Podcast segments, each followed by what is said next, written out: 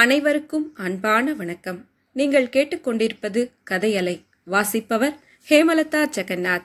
அமரர் கல்கி எழுதிய தியாக பூமி பாகம் 3. பணி. புல்நுனி மேல் நீர்போல் நிலையாமை என்றெண்ணி இன்னினியே செய்க அறிவினை. நாலடியார். அத்தியாயம் 22. நல்ல சேதி. தலை தீபாவளிக்கு பிறகு இன்னும் 2 தீபாவளிகள் வந்துவிட்டு போயின. கார்த்திகை முடிந்து மார்கழி மாதம் பிறந்தது. பருவ காலங்கள் எந்த பஞ்சாங்கம் அல்லது காலண்டரை வைத்துக்கொண்டு தேதி பார்க்கின்றனவோ தெரியவில்லை. அதிலும் மற்ற பருவங்கள் கொஞ்சம் முன்பின்னாக வந்தாலும் வரும். பனிக்காலம் மட்டும் தேதி தவறி வருவது கிடையாது. கார்த்திகை எப்போது முடிய போகிறது, மார்கழி எப்போது பிறக்கப் போகிறது என்று பார்த்து கொண்டே இருந்து மார்கழி பிறந்ததும் பனியும் தொடங்கிவிடுகிறது. ஜனங்களும் கம்பளி சொக்காய், பனிக்குள்ளாய், காஷ்மீர் சால்வை, கோரைப்பாய் ஆகியவற்றை தேடத் தொடங்குகிறார்கள். அந்த மாதங்களில் அதிகாலையில் எழுந்திருப்பதற்கு சாதாரணமாய் யாருக்கும் மனம் வருவதில்லை. பட்சிகளின் உதய கீதத்தை கேட்டதும் போர்வையை இழுத்து போர்த்தி கொள்ளத்தான் தோன்றும். அதனால் மார்கழி மாதம் மதி நிறைந்த நன்னாள் என்பதை நினைத்து அதிகாலையில் பஜனை செய்ய விரும்பும் பக்தர்களும் குடுகுடு பாண்டிகளும் மட்டும் பனியையும் குளிரையும் லட்சியம் செய்யாமல் எழுந்து விடுவார்கள். ஒரு நாள் அதிகாலையில் சம்பு சாஸ்திரி வழக்கம் போல் விழித்து கொண்டார். ஆனால் உடனே படுக்கையிலிருந்து எழுந்திருக்கவில்லை. அவசரமாய் எழுந்து என்ன ஆக வேண்டும் என்று தோன்றியது. 3 வருஷத்துக்கு முன்பு வரையில் மார்கழி மாதம் என்றால் நெடுங்கரை கிராமத்தில் பிரமாதமாயிருக்கும். அதிகாலையில் வீதி பஜனை நடக்கும். பிறகு சம்பு சாஸ்திரியின் வீட்டில் பூஜை, ஹாரத்தி, பொங்கல் பிரசாத விநியோகம் எல்லாம் உண்டு. அதெல்லாம் இப்போது பழைய ஞாபகம் ஆகிவிட்டது. சாஸ்திரியை சாதிப்பிரஷ்டம் செய்த வருஷத்தில் வீதி பஜனை நின்று போயிற்று. காலை வேளையில் பொங்கல் பிரசாதத்துக்காகவும் அவர் வீட்டுக்கு யாரும் போகவில்லை. ஊரார் சாதிப்பிரஷ்டம் பண்ணியது இந்த ஒரு காரியத்துக்கு நல்லதாய் போயிற்று என்று மங்களம் மனதிற்குள் எண்ணிக்கொண்டாள். அடுத்த வருஷத்தில் சாதி கட்டுப்பாடு தளர்ந்து விட்டது. ஊரில் தீட்சிதருடைய கிருத்திரிமங்களை பொறுக்க முடியாத சிலர் பகிரங்கமாகவே சம்பு சாஸ்திரியின் கட்சி பேசத் தொடங்கினார்கள். பிறகு பெயருக்கு ஏதோ பிராயச்சித்தம் என்று நடந்தது. இப்போது அக்ரஹாரத்தில் அநேகர் சாஸ்திரி வீட்டுக்கு வந்து போய் கொண்டிருந்தார்கள். ஆனால் முன்னை போல் சம்பு சாஸ்திரிக்கு வாழ்க்கையில் உற்சாகமில்லை. முன்மாதிரி பணச்செலவு செய்வதற்கு வேண்டிய வசதிகளும் இல்லை. சாவித்ரி புருஷன் வீட்டுக்கு போகாமல் இருந்தது அவருடைய உள்ளத்தில் ஒரு பெரிய பாரமாய் இருந்து கொண்டிருந்தது. ஆகவே ஏகாதசி பஜனை, மார்கழி பஜனை எல்லாம் நின்று போயின. ஆனால் சாஸ்திரி அதிகாலையில் எழுந்திருப்பது மட்டும் நிற்கவில்லை. தாம் எழுந்திருக்கும் போது சாவித்ரியையும் எழுப்பி விட்டுவிட்டு தடாகத்துக்கு போவார். பனிக்காலத்தில் அதிகாலையில் வெதவெத என்று சூடாயிருக்கும் குளத்து ஜலத்தில் ஸ்நானம் செய்வது ஓர் ஆனந்தமாயிருக்கும். பிறகு சூரியோதயம் வரை காத்திருந்து சூரிய நமஸ்காரம் செய்வார். பனிக்காலத்தில் சூரியன் கிளம்பி கொஞ்ச நேரம் வரையில் பனிப்படலம் சூரியனை மறைத்து கொண்டிருக்கும். இப்படித்தானே மலையாகிற பனி ஆத்ம சூரியனை ஜீவனுடைய கண்ணுக்கு புலப்படாமல் மறைத்து கொண்டிருக்கிறது என்று வேதாந்த விசாரணை செய்வார். அவர் வீட்டுக்கு திரும்பி வருவதற்குள் சாவித்ரி எழுந்திருந்து படங்களுக்கு அலங்காரம் செய்து விளக்கேற்றி வைத்து பூஜைக்கு எல்லாம் எடுத்து வைத்திருப்பாள். சாஸ்திரி வந்ததும் பூஜை செய்துவிட்டு வேறு காரியங்களை பார்ப்பார். இன்று வழக்கம் போல் அதிகாலையில் விழித்து கொண்டவர் பழைய நாளில் மார்கழி பஜனை எவ்வளவு விமர்சையாய் நடந்தது என்பதை பற்றி சிறிது நேரம் சிந்தனை செய்து கொண்டிருந்தார். பிறகு ஒரு பெருமூச்சு விட்டுவிட்டு, "அம்மா சாவித்ரி, எழுந்திரு அம்மா" என்றார். அதே சமயத்தில் மனதிற்குள், "ஐயோ, இந்த குழந்தையின் கஷ்டம் எப்போது தீரப்போகிறதோ தெரியவில்லையே" என்று ஏங்கினார். அப்போது வாசலில் குடுகுடு பாண்டி, "நல்ல சேதி வருகுதே, நல்ல சேதி வருகுது, குடுகுடு குடு குடு குடு குடு குடு குடு குடு குடு, ஐயா வீட்டுக்கு நல்ல சேதி வருகுது, குடுகுடு குடு குடு குடு குடு குடு குடு" என்று சொல்லிக் கொண்டு போனான். சாஸ்திரியின் குரலை கேட்டு சாவித்ரி மட்டும் விழித்து கொள்ளவில்லை, மங்களமும் விழித்து கொண்டாள். அவள் எழுந்து போகையில், "நல்ல சேதி வரும், நல்ல சேதி வரும்னு 2 வருஷமா தான் காத்துருக்கு, வந்த பாட்டை காணோம், இந்த துக்கிரியின் தலையில பகவான் என்ன எழுதியிருக்காரோ" என்று சொல்லிக்கொண்டே போனாள். "ஹே ராமச்சந்திரா" என்றார் சாஸ்திரியார். பிறகு, "அவ கிடக்கா குழந்தை, நீ போய் பூஜைக்கு ஆக வேண்டியதை பார்" என்றார். சாவித்ரி புருஷன் வீட்டுக்கு போகாமல் இருப்பது பற்றி மங்களம் இடித்து காட்டியது இது முதல் தடவையல்ல. எத்தனையோ தடவை அவள் இந்த மாதிரி சொல்லி சொல்லி சாவித்ரிக்கு காய்த்து போயிருந்தது. எனவே சாதாரணமாக அவள் அதை லட்சியம் செய்வதில்லை. ஆனால் இன்றைய தினம் அவளுடைய மனம் ரொம்பவும் புண்பட்டு போயிற்று. ஏனெனில் வாசலில் குடுகுடு பாண்டி நல்ல சேதி வருகுது, நல்ல சேதி வருகுது என்று கூவிய போது மங்களத்துக்கு தோன்றிய அதே எண்ணம் சாவித்ரிக்கும் தோன்றியது. ஒருவேளை இன்றைக்கு நல்ல சேதி வரக்கூடாதா, என்னை அனுப்பி வைக்கும்படி அவளிடமிருந்து கடிதம் வரக்கூடாதா என்று அவள் மனம் ஏங்கிற்று.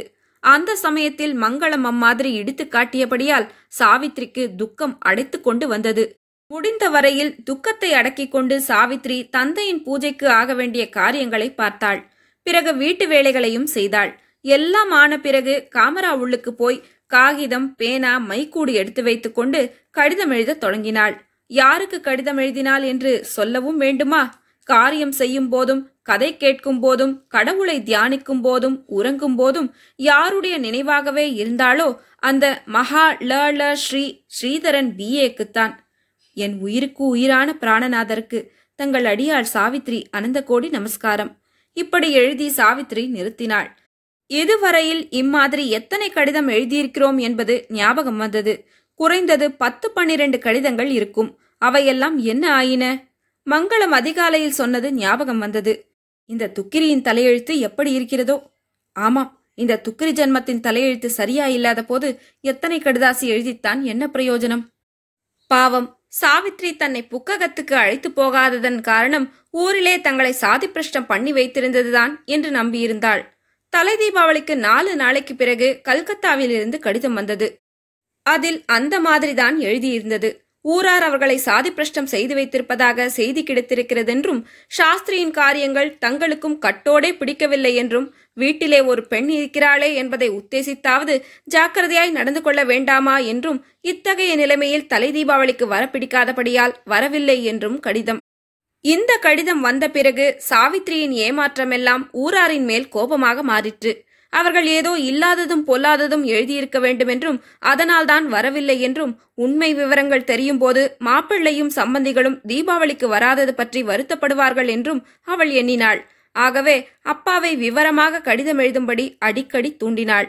அவரும் எழுதினார். 1 தடவை 2 தடவை 3 தடவை எழுதினார். ஒன்றுக்காவது பதில் கிடையாது. பிராயச்சித்தம் செய்து கொண்டு ஊர்க்கட்டுப்பாடு நிவர்த்தியான பிறகு மறுபடியும் கடிதம் எழுதினார். அப்போதும் பதில் இல்லை. சில நாளைக்கு பிறகு சாந்தி கல்யாணம் எப்போது வைத்துக் கொள்வதாக உத்தேசம் என்று கேட்டு எழுதியதற்கும் அதே கதிதான். ஒரு நாளைக்கு சம்பு சாஸ்திரி, அம்மா சாவித்ரி, நான் எத்தனையோ கடிதம் எழுதியாச்சு, ஒன்றும் பிரயோஜனம் இல்ல, நீயாவது உன் ஆத்துக்காரருக்கு ஒரு கடிதம் எழுதிப்பாரம்மா என்றார். சாவித்ரியின் உள்ளத்தில் இந்த எண்ணம் வெகுநாளாக இருந்து கொண்டிருந்தது. தகப்பனாரே சொன்னதும் உடனே கடிதம் எழுத தொடங்கினாள். ஸ்ரீதரனிடம் தனக்குள்ள அன்பையும், இத்தனை காலமாக அவரை பாராததால் தான் அனுபவிக்கும் துக்கத்தையும், உடனே அவரை வந்து அடைய தன் உள்ளம் துடித்து கொண்டிருப்பதையும் அவளால் முடிந்த வரையில் உருக்கமாக எழுதினாள். இந்த கடிதத்துக்கும் உடனே பதில் வரும் என்று சாவித்ரி நம்பினாள்.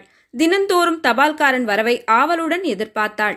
2 வாரம் வரையில் பதில் வராமல் போகவே, ஒருவேளை போய் சேரவில்லையோ என்னவோ என்று மறுபடியும் எழுதினாள். இந்த மாதிரி ஏதாவது ஒரு காரணத்தை சொல்லி மனத்தை தேற்றிக்கொண்டு சென்ற 7-8 மாதத்தில் 10 கடிதங்கள் எழுதிவிட்டாள். ஆனால் பாவம், இந்த கடிதங்களெல்லாம் அவள் எதிர்பார்த்ததற்கு நேர்மாறான பலனை அளித்து வந்தன என்பது அவளுக்கு எப்படி தெரியும்? ஆம், அவளுடைய கடிதங்கள் ஒவ்வொன்றும் ஸ்ரீதரனுக்கு அவள் மேல் இருந்த வெறுப்பை அதிகப்படுத்தியே வந்தன. மேல் விலாசத்தில் அவளுடைய குழந்தை கையெழுத்தை பார்த்ததுமே அவனுக்கு கோபமாய் வரும். ஐயோ, இந்த பிராரப்தத்தை கொண்டு வந்து என் கழுத்திலா கட்ட வேண்டும் என்று எண்ணுவான். யாராவது பார்த்துவிடப் போகிறார்களே என்ற பயத்துடன் கடிதத்தை அவசரமாய் பார்த்துவிட்டு சில சமயம் படிக்காமலேயே சுக்கு நூறாய் கிழித்து போட்டு விடுவான்.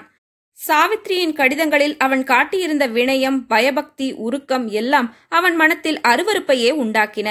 இதை அறியாத சாவித்ரி மேலும் மேலும் மேலும் கடிதம் எழுதி போட்டுக்கொண்டே இருந்தாள். சம்பு சாஸ்திரியும் சலிக்காமல் அம்பாளை வேண்டிக் கொண்டு அவளுடைய கடிதங்களை தபாலில் சேர்த்து வந்தார். கடைசியாக சாவித்ரி இன்றைய தினம் கடிதம் எழுத ஆரம்பித்த போது, இதுதான் அவருக்கு நாம் எழுதும் கடைசி கடிதம் என்று தீர்மானித்துக் கொண்டாள்.